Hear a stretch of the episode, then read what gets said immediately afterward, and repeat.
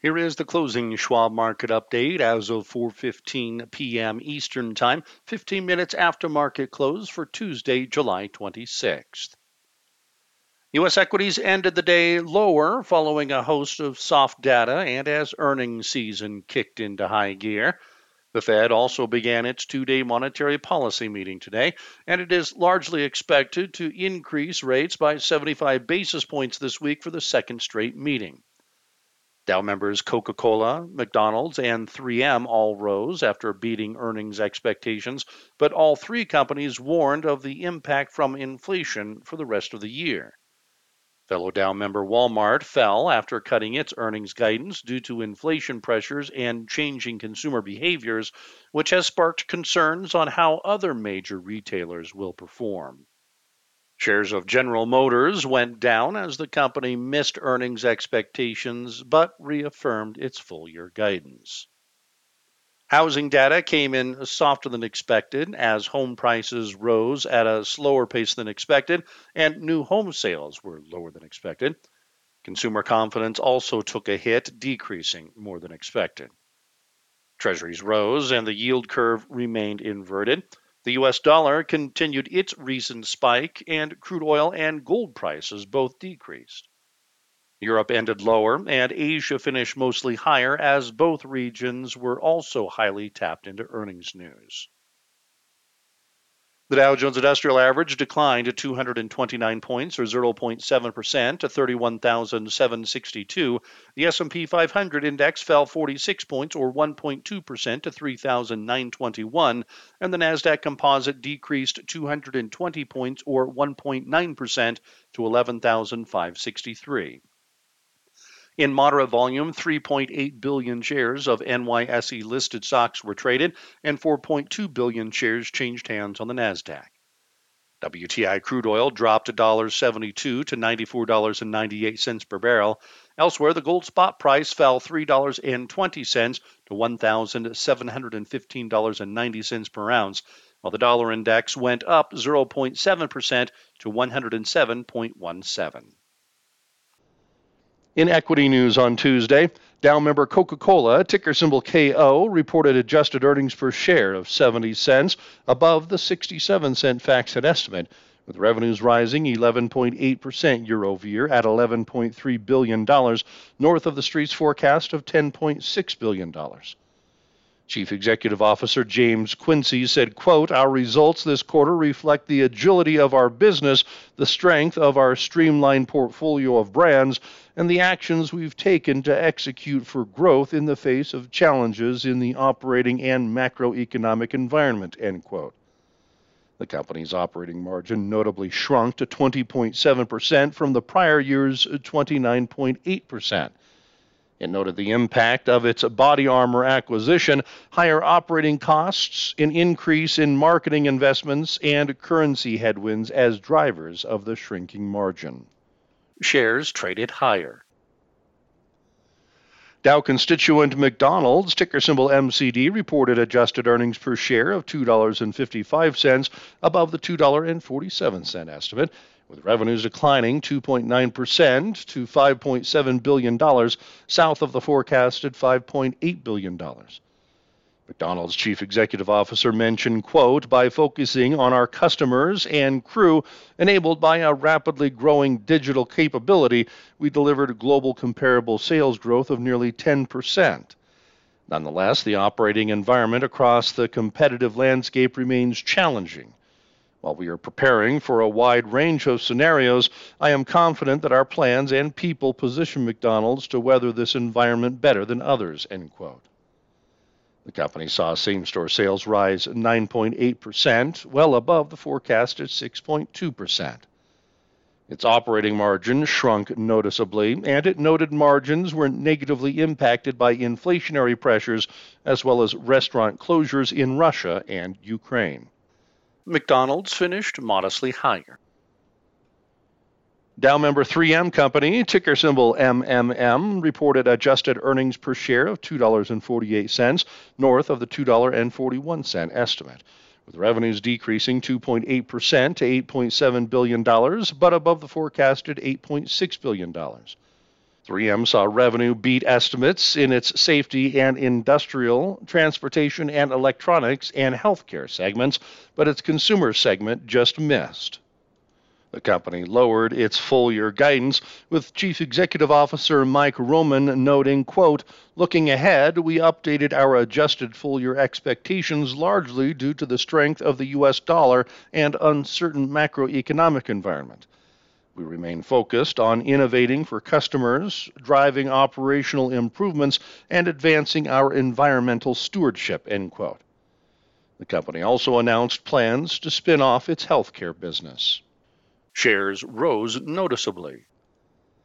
Dow constituent Walmart, ticker symbol WMT, cut its earnings guidance to a decrease of 8 to 9% versus prior guidance of roughly flat earnings per share. The retailer blamed high inflation pressures that have driven consumers away from discretionary merchandise while also pushing them toward lower margin food categories. Walmart finished solidly lower. General Motors, ticker symbol GM, reported second quarter adjusted earnings per share of $1.14, below the $1.23 FactSet estimate, although revenues increased 5% year over year to $35.8 billion, besting expectations of an increase to $33.2 billion. The car manufacturing company noted a loss in its China sales along with supply chain disruptions as the main factors that led to a tumble in net profits. The company reaffirmed its full year guidance as the company projects an increase in global production and wholesale deliveries in the second half of the year. Shares fell. The second quarter earnings season is shifting into high gear this week, and the markets are paying close attention to guidance and the health of profit margins and economic activity. Festering inflation pressures have forced the Fed to get aggressive with its monetary policy tightening despite signs of slowing economic growth. Schwab's chief investment strategist, Liz Ann Sonders, discusses the economy in her latest article titled, What's Going On with Jobs? How the June jobs report was cheered by economic bulls given its strength in level terms, but rates of change among leading indicators don't favor a soft landing outcome for the economy. You can follow Liz Ann on Twitter at Liz Ann Sonders. And you can read all of our market commentary on our Insights and Education page, and you can follow us on Twitter at Schwab Research. In economic news on Tuesday, the 20-city composite S&P CoreLogic Case-Shiller Home Price Index showed a 20.5% year-over-year gain in home prices in May, below the Bloomberg consensus estimate of a 20.6% rise.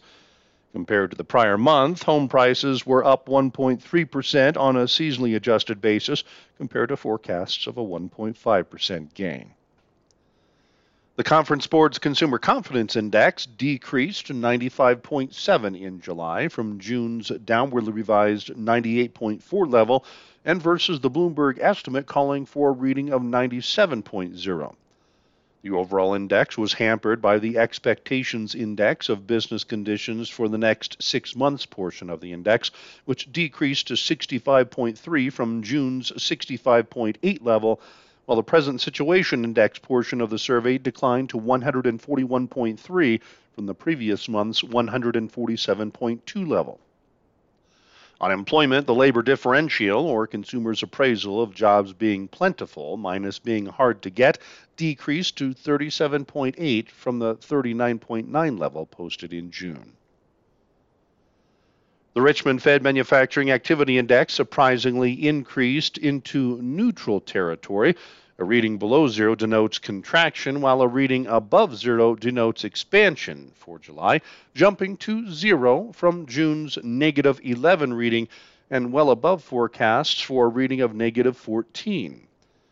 New order volume and shipments both improved, with the former remaining in contraction territory, but the latter increasing into expansion territory, while prices paid decelerated slightly but remained elevated. In housing news, new home sales fell 8.1% in June to an annual rate of 590,000 units, well below forecasts calling for a rate of 655,000 units, and below May's downwardly revised 642,000 unit level. The median home price rose 7.4% year over year to $402,400. New home inventory increased to 9.3 months from May's level of a 7.7 months of supply at the current sales pace. Sales jumped in the Midwest and ticked lower in the Northeast while falling in the South and the West. Sales were lower year over year in all regions. New home sales are based on contract signings, offering a timelier read on housing activity compared to the larger contributor of existing home sales, which are based on closings. This data sets the stage for a busy week, but the headline this week is likely the Federal Open Market Committee's or FOMC's monetary policy decision on Wednesday. The FOMC is expected to raise its target for the Fed funds rate by 75 basis points for a second straight meeting. The decision will not have updated economic projections, but will offer the customary press conference from Fed Chairman Jerome Powell, which will likely be highly scrutinized as the markets try to determine how aggressive the central bank will remain at its next meeting in September. Treasuries are rising modestly, and the inversion of the two year and 10 year notes remains intact, with the markets grappling with an aggressive Fed to fight high inflation and what the ultimate impact will be on the economy. Schwab's chief fixed income strategist, Kathy Jones, discusses this in her latest article titled Fed Rate Hikes Why Are Bonds Falling? noting that the Federal Reserve's pledge to curb inflation appears to have resonated with the market. She adds that if the central bank raises rates as much as recent projections indicate, the risk of recession rises. Kathy concludes that consequently, bond yields have been pulling back from recent highs and the yield curve has flattened. You can follow Kathy on Twitter at Kathy Jones. The yield on the two year Treasury note finished unchanged at 3.04%. The yield on the 10 year note lost two basis points to 2.80%, and the 30 year bond rate decreased three basis points to 3.02%.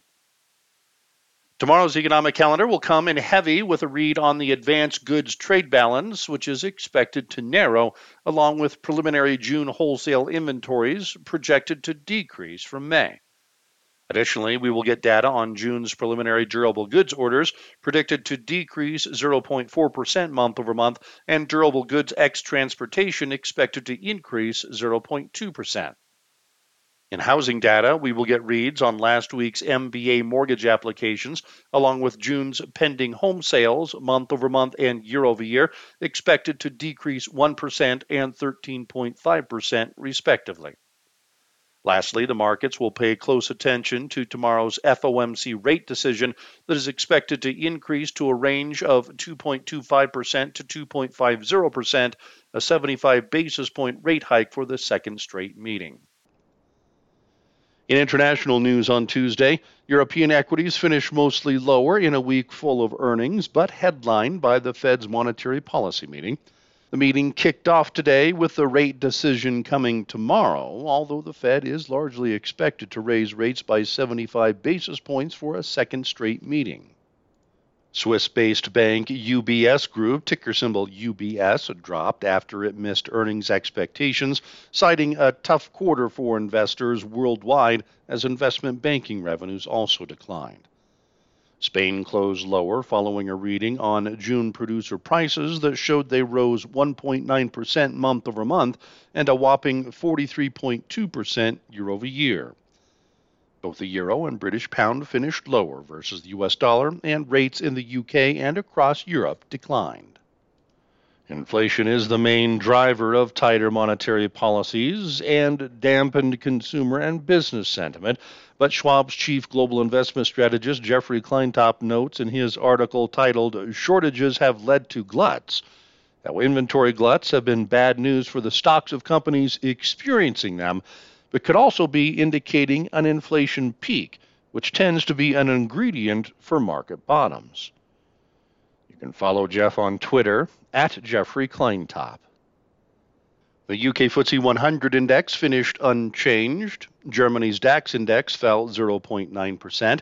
Italy's FTSE MIB index dropped 1%. France's CAC 40 index declined 0.4%, while Spain's IBEX 35 index and Switzerland's Swiss market index decreased 0.2%. Stocks in Asia finished mostly higher following a strong GDP reading out of South Korea that showed the economy grew 0.7% in the second quarter, above the 0.4% estimate. Hong Kong pushed solidly higher, led by an announcement that Alibaba Group, ticker symbol BABA, will be applying for a primary listing on the Hong Kong Stock Exchange, giving it dual primary listing with the New York Stock Exchange. Markets were also looking ahead and bracing for a heavy week of earnings and the Fed's monetary policy decision later this week. Investors remain skittish amid persistent inflation and the resulting tight monetary policies globally that have elevated recession concerns. These concerns have been exacerbated by the disruption of COVID induced lockdowns in the world's second largest economy of China. Schwab's Jeffrey Kleintop notes in his article titled China's Yo Yo Economy that although an economic rebound in China is underway, according to government and private sector data, its economy and stock market may remain volatile. In other economic news, Japanese producer prices rose in line with expectations at 2% year over year in June. Japan's Nikkei 225 index declined 0.2%, with the yen rising slightly. The yen had fallen to multi decade lows since March as the Fed has gotten aggressive with its monetary policy, while the Bank of Japan has abstained from tightening its policy. China Shanghai Composite Index increased 0.8%, and the Hong Kong Hang Seng Index traded 1.7% higher. Australia's S&P ASX 200 index was up 0.3%, and South Korea's Kospi index advanced 0.4%, while India's S&P BSE Sensex 30 index moved 0.9% to the downside. Tomorrow's international economic calendar will be light for Europe, with consumer confidence reports set to be released for Germany, France, and Italy. For Asia, we will get reads on China's June year over year industrial profits, second quarter CPI out of Australia, and lastly, the leading index out of Japan.